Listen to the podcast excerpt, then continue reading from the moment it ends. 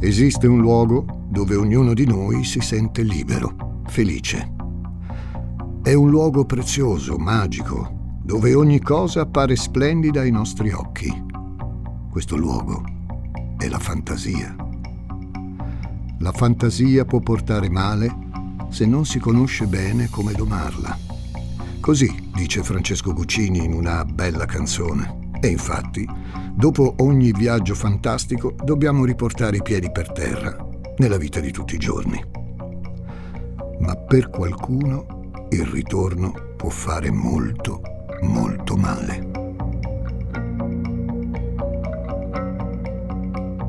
Nascere e crescere in un contesto difficile, essere costantemente presi in giro e credere di non essere amati da nessuno, fa venire voglia di fuggire là dove ogni desiderio si avvera. Sono Francesco Migliaccio e voglio raccontarvi la storia di una vittima delle sue fantasie e della scia rossa intensa del sangue versato su un paese che oggi non c'è più, un paese grande, grande quanto la sesta parte del mondo. Benvenuti a Demoni Urbani.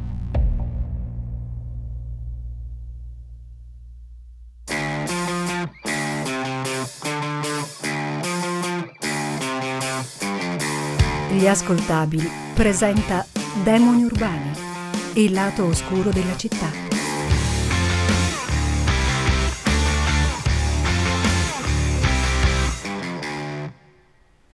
This episode is brought to you by Sax.com.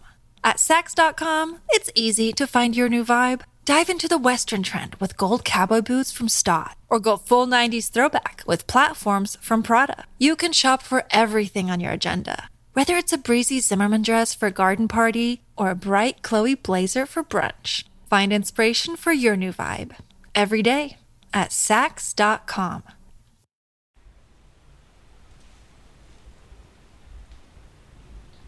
Ucraina, nell'Unione delle Repubbliche Socialiste Sovietiche.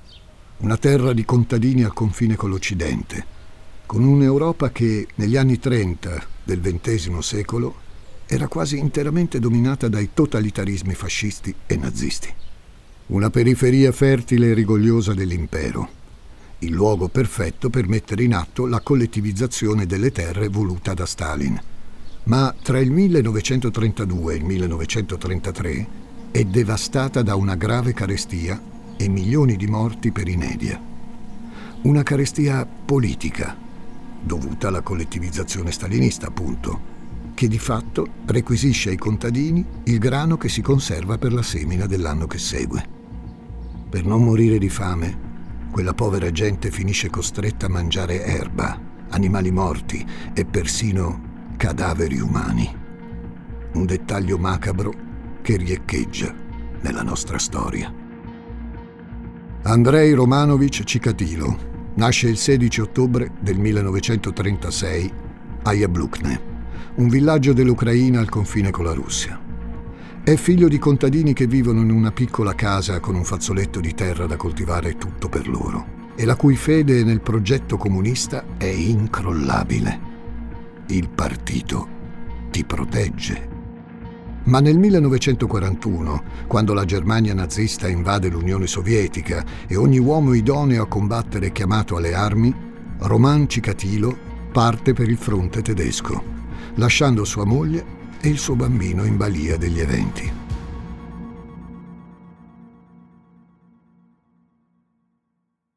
Il piccolo Andrei è un bambino timido, spaventato dalla guerra, denutrito.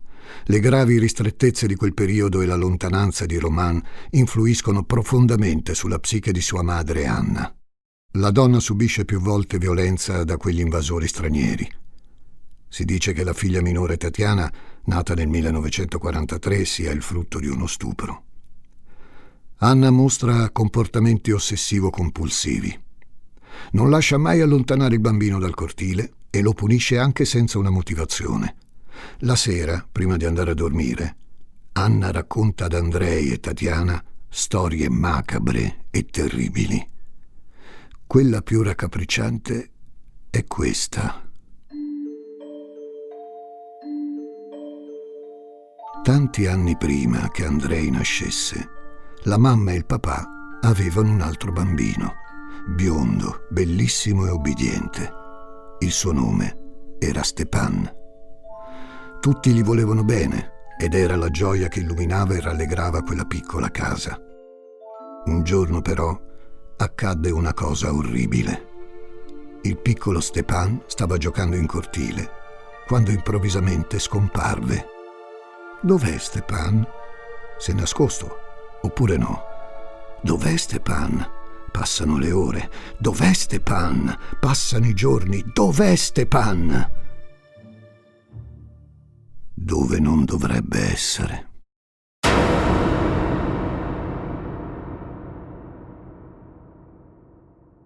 Il dolce allegro Stepan era stato rapito, ucciso e divorato dai contadini in preda alla fame più disperata.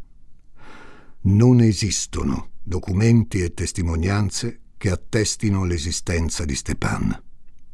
Forse il frutto della fantasia della mente instabile di Anna, legata a leggende che girano a quel tempo in Ucraina, storielle che vogliono tanti bambini mangiati da altri esseri umani in tempo di carestia. Ma ad Andrei quella storia fa paura e ogni volta che l'ascolta il terrore aumenta, tanto da bagnare il letto quasi ogni notte. Soffre di incontinenza notturna e puntualmente viene punito e insultato dalla madre, la quale crede che si faccia la pipì addosso solo per farle dispetto. Di portarlo da un medico non se ne parla nemmeno.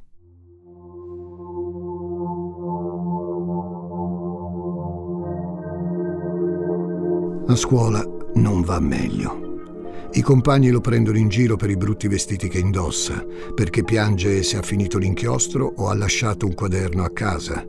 Lo chiamano femminuccia. Lui subisce ogni sopruso, senza reagire. In più, ha paura che tutti scoprano che bagna il letto e che non è capace di vedere le cose lontane.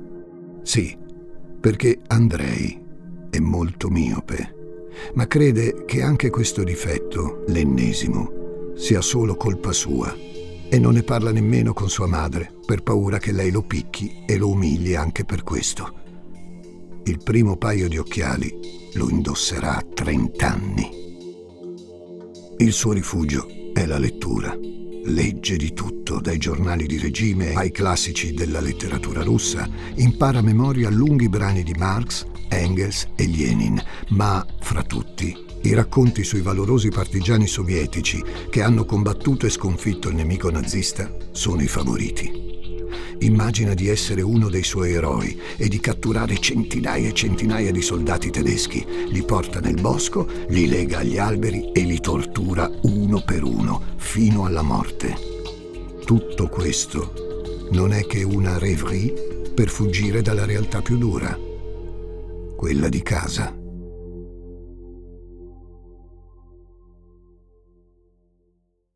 Roman ritorna nel 1949, minato dalla tubercolosi, dopo essere stato internato in un campo di prigionia.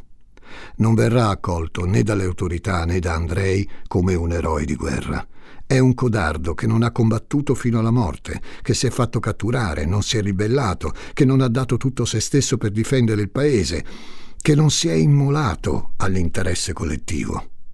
Andrei, sì, è un comunista modello. È fieramente iscritto alla Lega dei Giovani Comunisti, scrive di politica sul giornale del liceo, nel 1953 al suo paese è addirittura tra le fila degli organizzatori delle celebrazioni per la morte di Stalin. Resta però un ragazzo introverso, goffo, e bullizzato dai coetanei.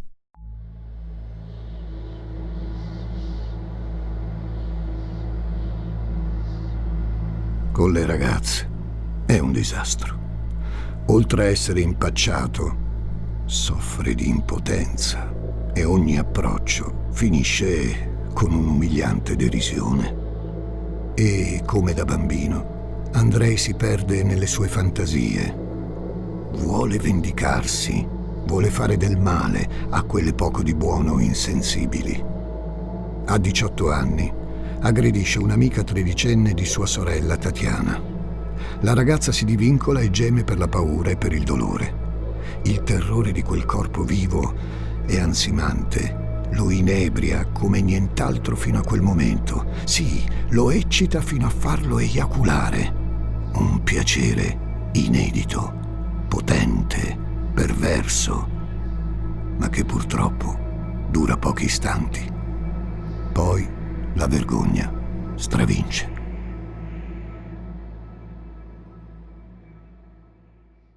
Il 1954 è l'anno del diploma. Le speranze di Andrei di entrare alla facoltà di legge dell'Università di Mosca svaniscono dopo la bocciatura all'esame di ammissione. Si trasferisce a Kursk, in Russia, dove frequenta un corso professionale e trova lavoro come tecnico delle telecomunicazioni.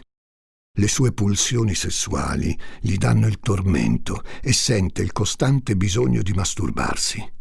Anche al lavoro viene colto sul fatto, deriso e anche denunciato ancora vergogna ed esclusione, una solitudine che forse è più opprimente in una società dove si collettivizzano anche i sentimenti.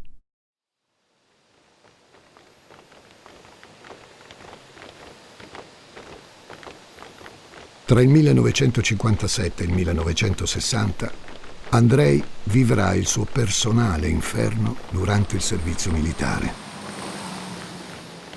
Lo chiamano il soldato Finocchio, perché Cicatilo preferisce restare tra i suoi libri, mentre gli altri passano le serate a spassarsela con le ragazze locali per pochi soldi e un pacchetto di sigarette. Come quando era bambino, Cicatilo non reagisce con la violenza agli insulti e alle provocazioni.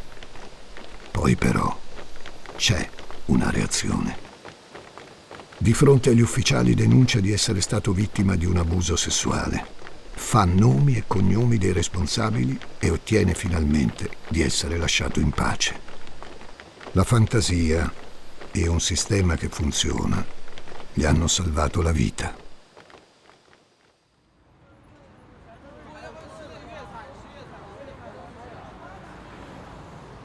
La vita ricomincia a Rastov, una città popolata da più di un milione di abitanti, sulla riva destra del fiume Don. Nell'Ottocento era un'importante e vivace crocevia industriale e commerciale per via della sua posizione tra le pianure russe e le montagne del Caucaso. Ora, negli anni Sessanta, è un'enorme distesa di scali ferroviari, di fabbriche e palazzi in cemento armato grigio, sporco che puzza di cavolo e benzina scadente. In questo scenario real socialista va in scena la vita coniugale di Andrei Cicatilo.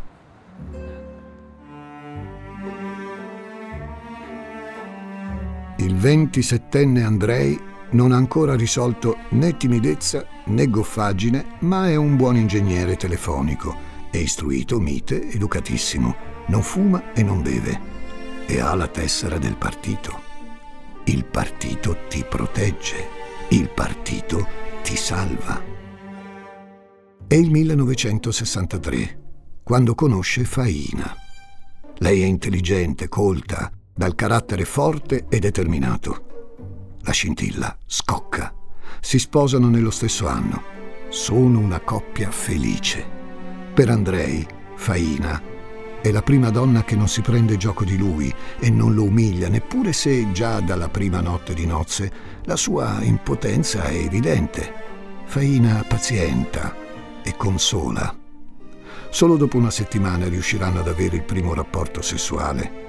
Sarà un matrimonio così, tanta dolcezza e rari incontri d'amore. Troppo rari per Faina, che, giovane sovietica emancipata, non nasconde mai al marito il proprio desiderio. Forse è grazie alla sua costanza se, nonostante tutto, hanno due figli. Nel 1967 nasce Ludmila e nel 69 Yuri. Con loro Andrei sarà sempre un padre attento e amorevole. La giovane famiglia Cicatilo è tanto felice e protetta che Andrei corona perfino la sua vocazione umanistica. Si iscrive alla facoltà di lingua e letteratura russa della Libera Università di Rastov, dove si laurea nel 1971. Finalmente può lasciare il suo lavoro da ingegnere, da tecnico, per diventare professore di liceo.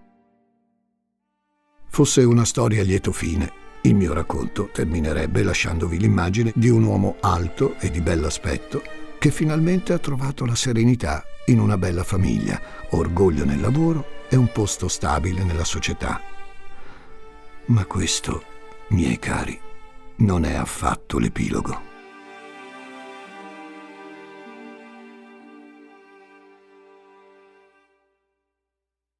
Gli allievi del liceo 3 di Novoshaktinsk sono ragazzi difficili, con scarso rispetto delle regole e degli insegnanti. Con quello nuovo, il professore Cicatilo, sono particolarmente crudeli. Fumano in classe, parlano a voce alta durante la lezione, lo deridono senza ritegno chiamandolo Oca per il suo modo di camminare. Ecco, ancora, la frustrazione atroce di essere Andrei, quello debole e strano, quello fuori dal normale. Gli alunni e i colleghi non lo rispettano. Le ore a scuola non passano mai come da bambino subisce, ma adesso sente che qualcosa cresce dentro di lui.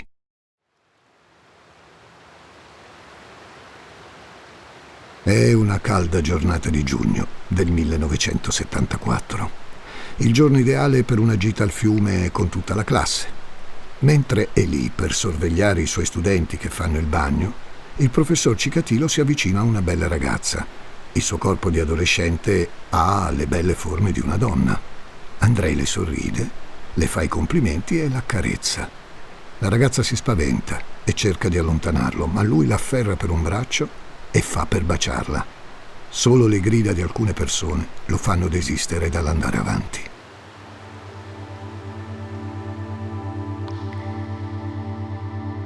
Qualche settimana più tardi Andrei è nella classe con un'altra allieva la sta punendo con un righello per avergli mancato di rispetto. Quel corpo che freme tra le sue mani risveglia in lui quella prima sensazione di piacere convulso provata a 18 anni.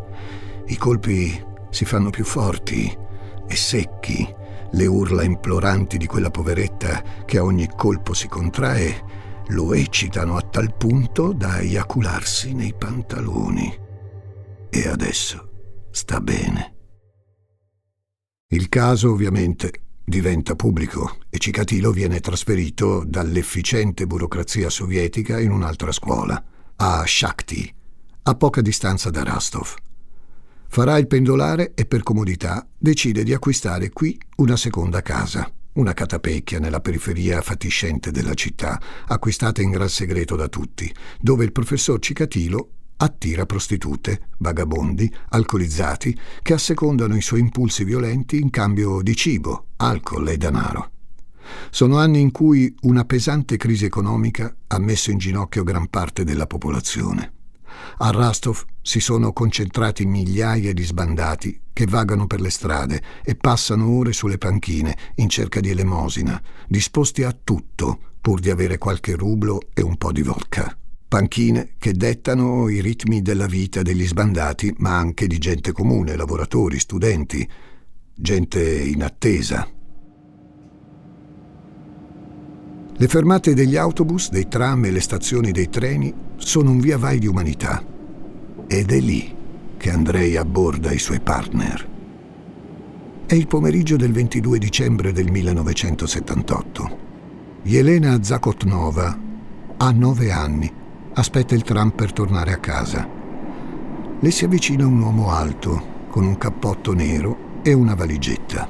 Le sorride, è gentile, ma la bambina sa bene che non deve parlare agli sconosciuti. Quel signore però le offre un dolcetto, non uno qualunque, una gomma da masticare, una rarità. C'è un problema. Non l'ha con sé, ma lì vicino, a casa sua. Elena tentenna. Non dovrebbe fidarsi, ma deve fare pipì. Così accetta. Senza darle il tempo di reagire, Andrei Cicatilo scaraventa sul pavimento di legno la bambina, le strappa i vestiti di dosso e la violenta. La vista del sangue virginale è all'apoteosi dell'eccitazione. Cicatilo le squarcia l'addome con un coltello e raggiunge l'orgasmo, un momento massimo di gioia e onnipotenza. Il cadavere di Elena verrà ritrovato due giorni dopo, il 24 dicembre, nelle acque del fiume Grushovka. Alla piccola sono stati cavati anche gli occhi. I vicini di casa del professor Cicatilo raccontano alla polizia che in quella catapecchia c'era sempre un via vai di gente poco raccomandabile, ma quel 22 dicembre, a differenza del solito, le luci della casa erano rimaste accese tutta la notte. Andrei viene interrogato per ben otto volte, ma sua moglie Faina gli fornisce un alibi. È rimasto a casa con lei e i bambini per tutta la sera a guardare la televisione. Per l'omicidio della piccola Yelena viene incriminato e condannato a morte Alexandr Kravchenko, già resosi colpevole in passato di un crimine a sfondo sessuale. Un facile capro espiatorio per un sistema che non ammette crimini insoluti.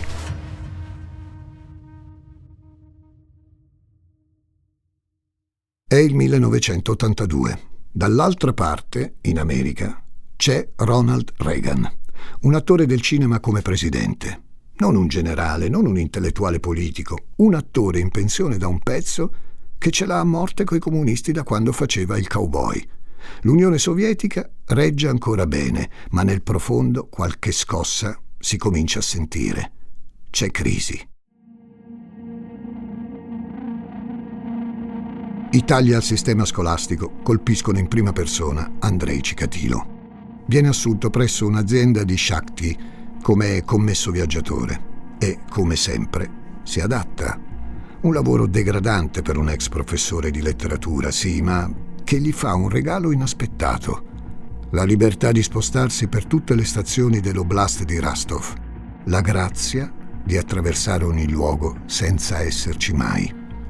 Tra il 1981 e il 1983 uccide ben 16 persone, tra i 9 e i 25 anni. Studentesse, prostitute, bambine e bambini. Li abborda sulle panchine, nelle stazioni, alle fermate dell'autobus e con qualche promessa li porta con sé, li trascina nella boscaglia e li massacra. This episode is brought to you by Sax.com. At Sax.com, it's easy to find your new vibe. Dive into the Western trend with gold cowboy boots from Stott, or go full 90s throwback with platforms from Prada. You can shop for everything on your agenda, whether it's a breezy Zimmerman dress for a garden party or a bright Chloe blazer for brunch. Find inspiration for your new vibe every day at Sax.com.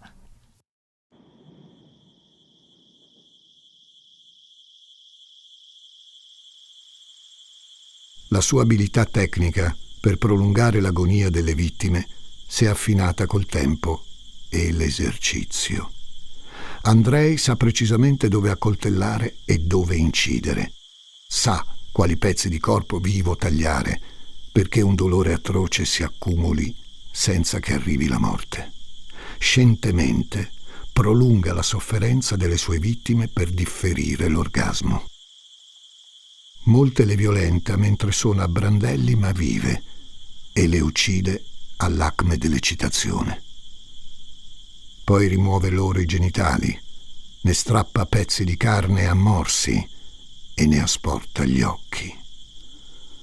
Rituale macabro, quello di cavare gli occhi, forse per ledere anche l'anima, la parte più intima di tutte quelle povere persone, oppure perché secondo una delle antiche superstizioni russe, che sopravvivono nonostante gli sforzi dei soviet ad estirparle, negli occhi è impresso il volto dell'assassino.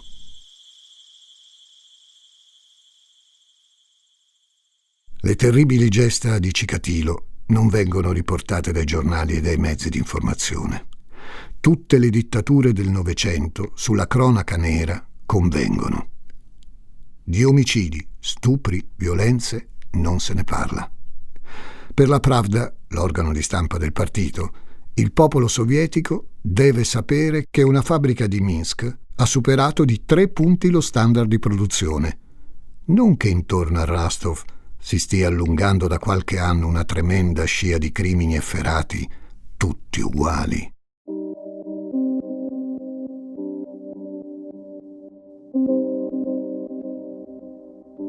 Pravda in slavo si traduce con verità, una verità nera. Cernaia Pravda.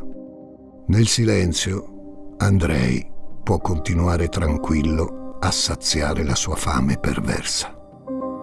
Il 1984 è l'anno più prolifico della carriera criminale di Cicatilo. Massacra ben 15 persone, tra i 9 e i 45 anni di entrambi i sessi.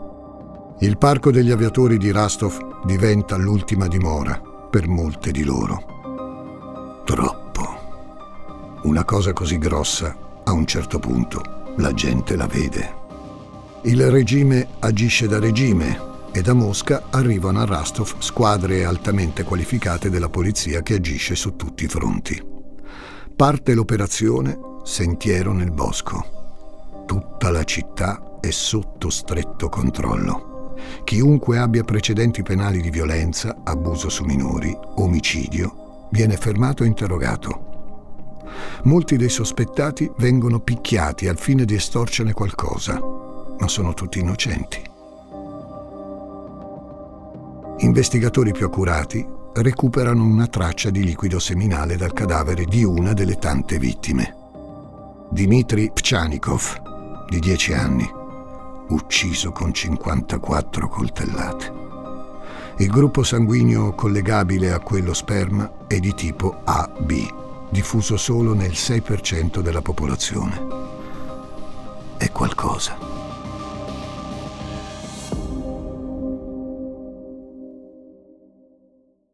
Il dottor Alexandr Bukhanovsky, psichiatra dell'Università di Rostov, delinea un primo ipotetico profilo di quello che viene chiamato cittadino X.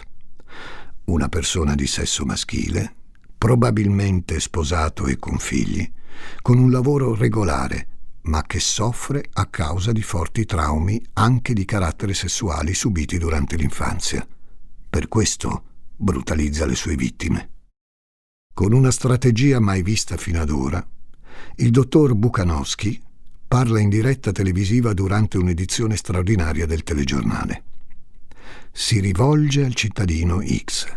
Sa che è un uomo con gravi turbe psichiche. È pronto ad aiutarlo, a guarirlo.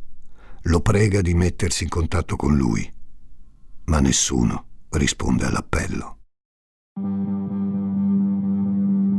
Se per Andrei Cicatilo il 1984 è fiorente dal punto di vista criminale, da quello privato è disastroso. Viene licenziato ancora una volta per aver sottratto materiale all'azienda in cui lavora. È succubo del carattere forte di Faina e delle sue legittime richieste sessuali. Lui, incapace di restituirle piacere in maniera appropriata, crolla nello sconforto ma c'è un fatto che rischia di metterlo definitivamente con le spalle al muro.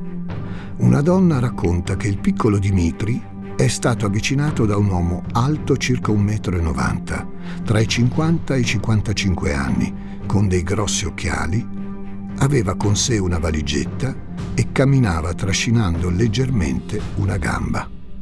Poi si sarebbero allontanati e il bambino non sarebbe più tornato. Ogni stazione ferroviaria, ogni fermata di autobus e di tram vengono sorvegliate per settimane. In un giorno di settembre, un ufficiale di polizia nota un uomo che corrisponde alla descrizione della testimone. Si è avvicinato a ben 12 persone di età diversa, cercando di approcciarle. Mentre cerca con insistenza di portare via una ragazza, il poliziotto interviene. Chiede i documenti a quell'uomo poi gli fa aprire la valigetta e mostrare il contenuto. Dentro ci sono una corda, delle lenzuola sporche, un barattolo di vasellina e un coltello dalla lama di 20 centimetri. Andrei Cicatilo viene arrestato.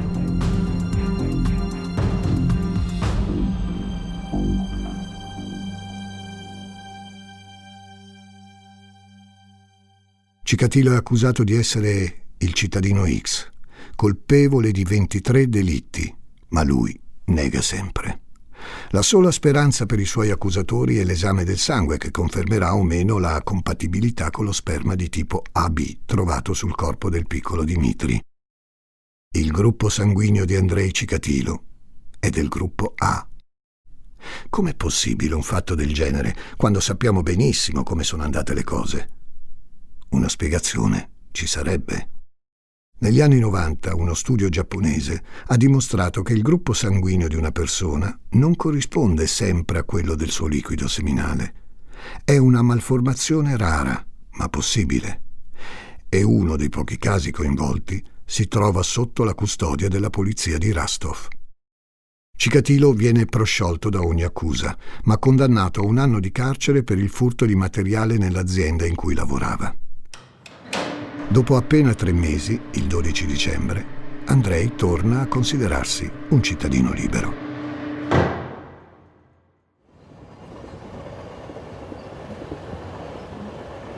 La vita di chi è costretto a viaggiare per lavoro è fatta di brevi ritorni a casa e ore interminabili sui treni e autobus. Viaggiare negli anni Ottanta tra le strade di tutta la Russia è un atto di forza, un'impresa titanica per raggiungere una città, fermarsi solo il tempo necessario e rimettersi in viaggio per ore e ore, sui sedili scomodi, assaliti dalla stanchezza e per la gran parte dell'anno dal freddo gelido. Per Cicatilo, quello è il giusto prezzo per una grande libertà. Dal 1985 è ingegnere presso una fabbrica di locomotive a Novocherkassk, a 50 km da Rastov. Quel nuovo impiego gli consente di stare lontano da casa per giorni, settimane intere. Nessuno tra i suoi colleghi capisce che cosa ci trovi di entusiasmante. Non lo comprendono, lo trovano strano, fin troppo riservato. Sembra che non gli importi nulla delle critiche e dei rimproveri dei superiori. Assomiglia a un professore di liceo capitato lì per caso e trascina sempre con sé una valigetta. Un giorno, mentre Andrei si è allontanato per un momento, alcuni colleghi gliela sottraggono, la aprono e vi trovano solo un asciugamano e una saponetta.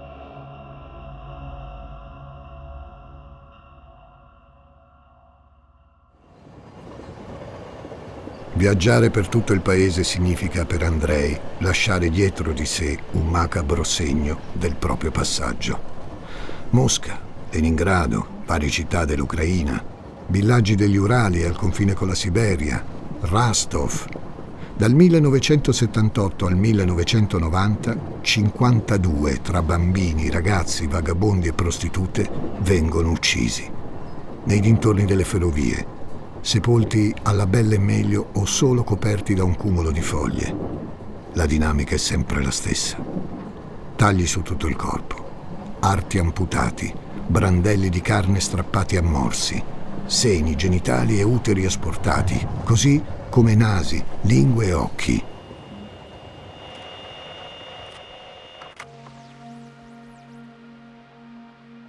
Con la nomina di Mikhail Gorbachev a segretario generale del Partito Comunista dell'Unione Sovietica nel 1985 e la sua politica di glasnost, trasparenza, il potere degli organi di censura è stato decisamente ridotto.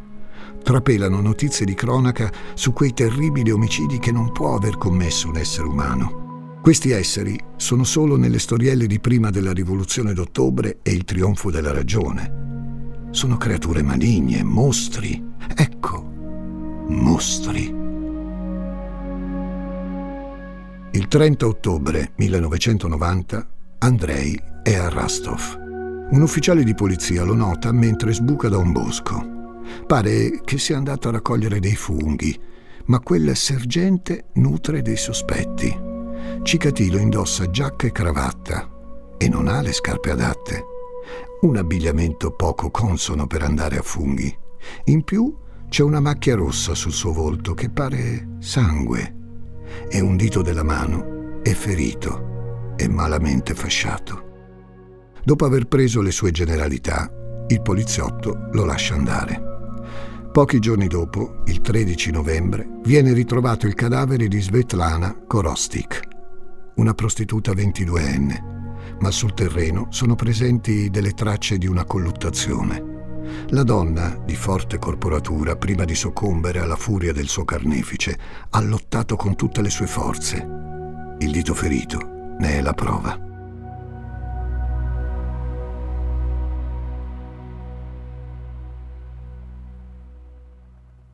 Ogni movimento di Andrei viene controllato e segnalato dalla polizia.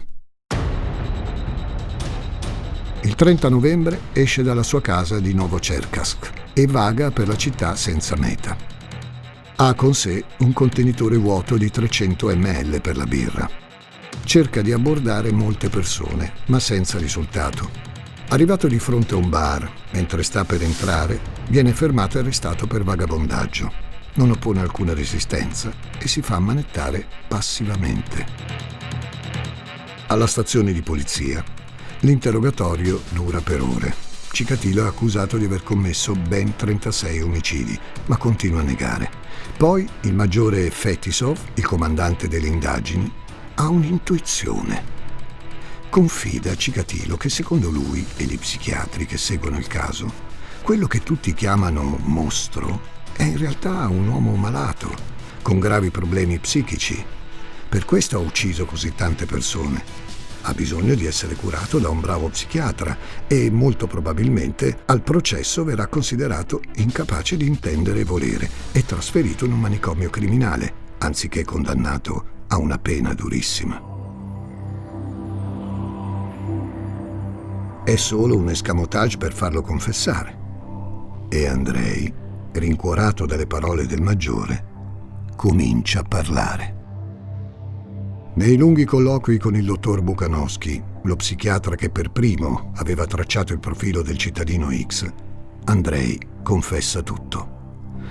Finalmente qualcuno lo ascolta e comprende il suo sentirsi una vittima, di una madre violenta e delle sue storie macabre, della paura che i suoi compagni scoprissero che bagnava il letto e che era miope, del disprezzo dei colleghi, dei commilitori che lo chiamavano Finocchio, dei suoi allievi che si prendevano gioco di lui, di sua moglie, Faina, che lo desidera quasi mai ricambiata, della sua impotenza e delle grasse risate di tutte le donne con cui è stato, per molte delle quali sono stati gli ultimi istanti di vita.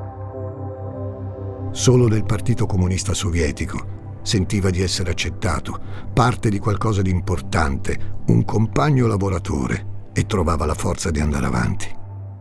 Ma a questo punto non c'è più nemmeno il muro di Berlino. Per molti mesi la polizia percorre in lungo e in largo ogni località in cui il mostro ha colpito.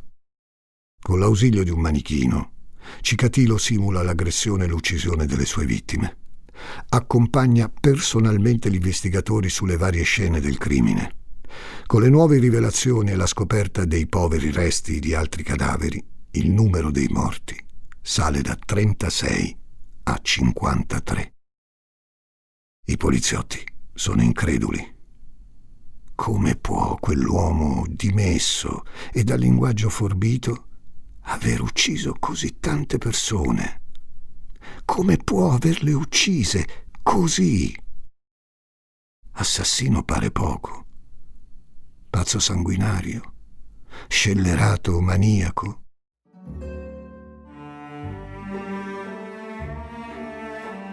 Il referto della perizia psichiatrica del 18 ottobre 1991 dipana ogni dubbio. Andrei Romanovic Cicatilo è capace di intendere e volere la calma nell'avvicinarsi alle vittime, la dinamica affinata nel tempo dei suoi delitti e la capacità di controllarsi o di fermarsi nelle situazioni in cui si sentiva in pericolo, come la lunga pausa tra il 1983 e il 1985, ne sono la prova.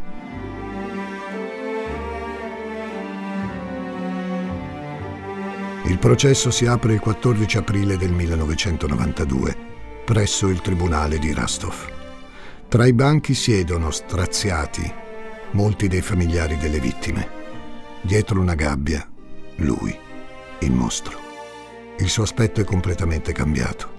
Indossa camicie larghe e variopinte, ha il capo rasato a zero. Sgrana gli occhi azzurri che si fissano sulla gente o vagano spiritati intorno all'aula. Racconta della sua depressione. Si considera un errore della natura, sì, ma non mostra alcun rimorso per i suoi crimini né compassione per le sue vittime. Sembra anzi, in qualche modo, a suo agio nei panni del mostro. Si appisola, sventola riviste pornografiche dichiarandole responsabili della sua perversione, si abbassa i pantaloni per dare prova della sua impotenza, dichiara di aspettare un bambino e che molto presto partorirà. E poi, infine, quel ghigno eccessivo e inquietante che sembra beffarsi della rabbia disperata e delle lacrime di tutte quelle persone che sono lì per difendere la memoria dei loro cari. Non è la stessa faccia che vediamo nelle immagini familiari di Cicatilo, nei Super 8 mentre gioca sul pavimento coi suoi figli piccoli. Non è la faccia gentile del ritratto romantico con faina, né di quello più rigido sulla tessera del partito. Cicatilo è trasfigurato finalmente libero da ogni dovere sociale, ha forse assunto le sue vere sembianze. Che sia questo volto grottesco l'ultima immagine che gli occhi delle sue vittime hanno visto? Dopo aver passato gli ultimi sei mesi in preda al delirio e isolato in una vera e propria gabbia nel carcere di Rastov, Andrei Romanovich Cicatilo viene giustiziato con un colpo di pistola alla nuca. 14 febbraio 1994. È mattina.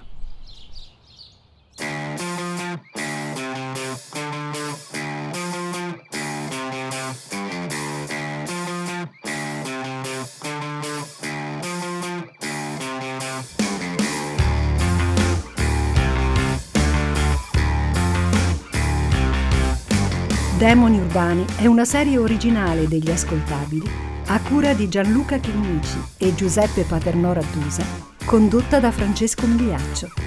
Questa puntata è stata scritta da Riccardo Motta. Editing e sound design di Francesco Campeotto e Alessandro Levrini. Prodotto da Giacomo Zito e Ilaria Villani in esclusiva per Spotify.